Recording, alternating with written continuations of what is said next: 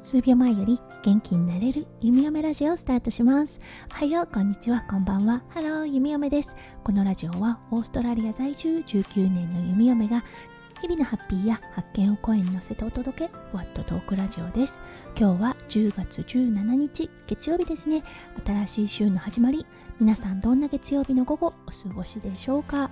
はいゆみよめは夫翔ちゃんがね今日本に出張中ということでワンオペ育児をしています。今朝ねデイケアの方に息子くんを連れて行きました。いつもはねお父さんが連れてっていてくれるのですが弓嫁が連れて行ってしまったがためにギャン泣きでした。はい。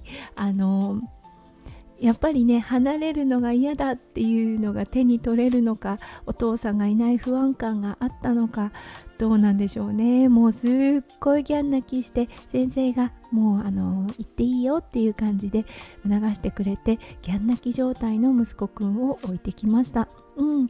ちょっとね廊下でしばらく様子を伺っていたんですが1分ちょっとかかったかな。はい落ち着いてくれたので弓嫁もお家に戻ってきました。うん、やっぱりねお母さんから離れるっていうのはハードルが高いのでしょうか。はいそれでは早速ですが今日のテーマに移りましょう。はい今日だったんですが弓嫁のねラジオをいつも聞いてくださっている方からいくつかね質問をいただいておりました。いろいろね質問をくださっていたので何回かに分けてお返事をさせていただきたいと思います。それでは今日も元気に弓嫁ラジオをスタートします。はいこんな質問をいただいていました。コロナ禍で日本に来て弓嫁さんが感じたオーストラリアと日本の違い想像と違かったことを知りたいです。とのことでした。はい。そうですね。あの弓嫁のねラジオを聞いてくださってる方オーストラリアは政府が決めたねロックダウンという期間が結構長くありました。すごくね厳しくってはいあの外に出るにも各家庭1人のみとかねもちろんマスクは必ずしなければいけない。そしてねマスク等をあの取り締まる警察の方も街にいたくらいでした。本当にねコロナの罹患率が高い場所っていうのはねもう外でね体を動かすことも規制されているというようなね状態だったんですよね。うん、なのでねすごく厳しかったんですよね。そこからね徐々に解除が始まりはい。そして政府はマスクは病院そしてねあの介護施設等のみで必要。それ以外では必要ないというような状態になっています。その通達が国民にされた、はい、日からですよね。もうマスク率っていうのがね本当に激減しました。したい人はしているっていうような状態かなって今街を見てて思います。ね、それに対して日本ですよね。もう政府があのマスクはしなくていいというような状態だったんですが皆さんしっかりされていてはい。ある意味すごいなと思いました。弓嫁がね日本にいた時はまだ残暑厳しくすごく暑い日もあったんですよね。その中でね外でも皆さんマスクをされていてわあすごいなと思ったんです。もちろんねコロナにかかりたくないという方もいらっしゃるんだと思いますが周りの方がしているからしているっていう方も中にはいると思います。弓嫁はどちらかというと豪に行っては豪に従えというような感じでね。はいあの日本にいる間はマスクをしていました。それはね周りがしているからそしてねひとえにもしマスクをしていなかった時にねあのー、すごくマスクをしろっていう方がいたとしてその人とこう接点を持つのが嫌だったんですよね。うん、そう。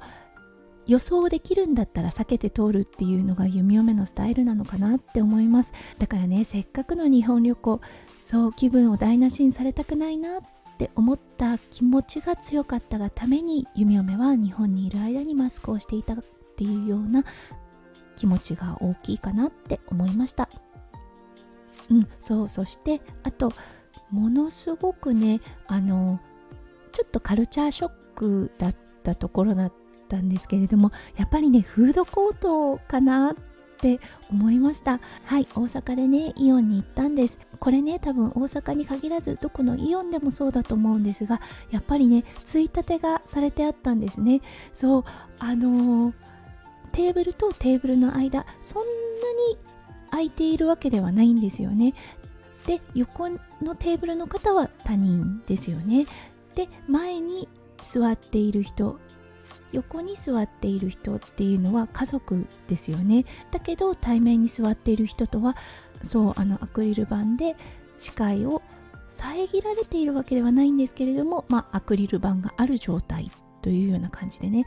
なんだかねすごく不思議だったんです。オーストラリアもねもちろんアクリル板っていうのは使っていたんですね。ただあのレストラン等ではほとんどなかったんですよね。うん。あのどちらかというともうロックダウンでレストランに入れないっていうことが長く続いていました。そこから解除がされてテーブルとテーブルの間をすごく開けていてそうレストランに入れる人数っていうのがすごく限られたんですよね。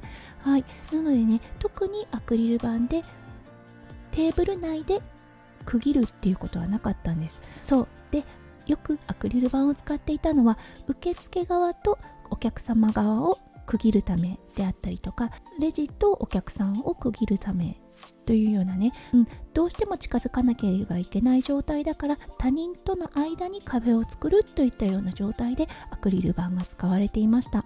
うん、だからねすごく不思議だったんです。うん、お友達恋人同士っていうのもあるかもしれませんがそうどちらかというと近い存在の人を区切るっていうアクリル板にちょっとね違和感というかカルチャーショックを弓嫁は受けました。